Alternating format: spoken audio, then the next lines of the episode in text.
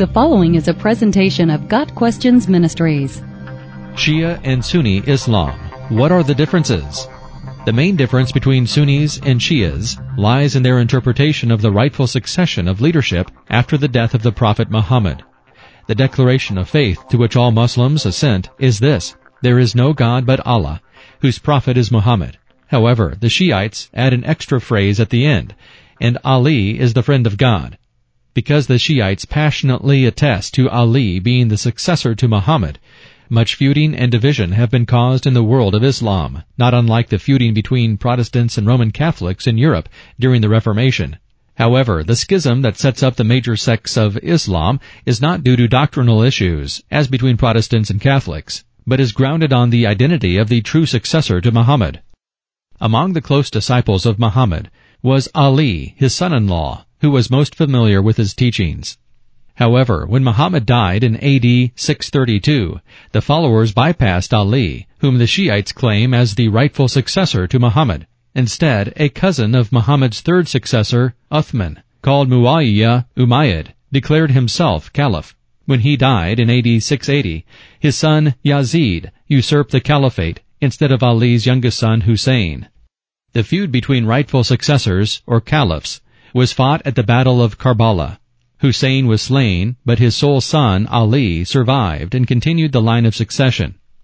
Yazid, however, gave rise to the Umayyad line of succession, from which modern-day Sunnism arose.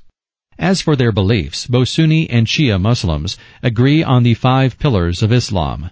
While the Sunnites honor Ali, they do not venerate their imams as having the gift of divine intercession. Sunnites conduct community prayers and believe they can have a direct relationship with God. Of the two, Shiite Muslims have a burning desire to engage in martyrdom and believe that suffering is a means of spiritual cleansing. They dwell on the martyrdoms of Ali and Hussein, especially over the 10-day period of Ashura. Also noteworthy is the veneration that Shiites give to the Imams, believing they are endowed with infallibility in their interpretation of the Quran. In many ways, this mirrors the way the Pope is venerated in Rome. In terms of actual practice, the Sunni Muslims pray five times a day. Shia Muslims only pray three times, morning, lunchtime, and sunset. Another important difference between the two sects is that Shia Muslims permit fixed-term temporary marriage, known as muta.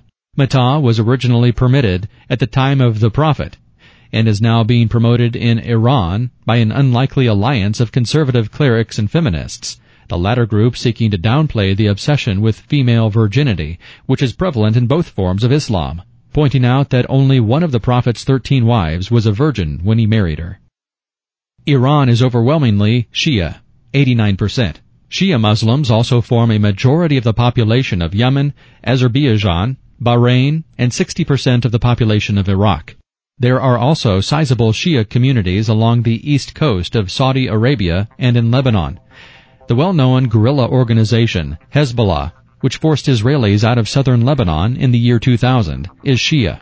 Worldwide, Shias constitute 10 to 15 percent of the overall Muslim population, but they make up the majority of the radical, violent element of Islam. Got Questions Ministry seeks to glorify the Lord Jesus Christ by providing biblical answers to today's questions online at GotQuestions.org.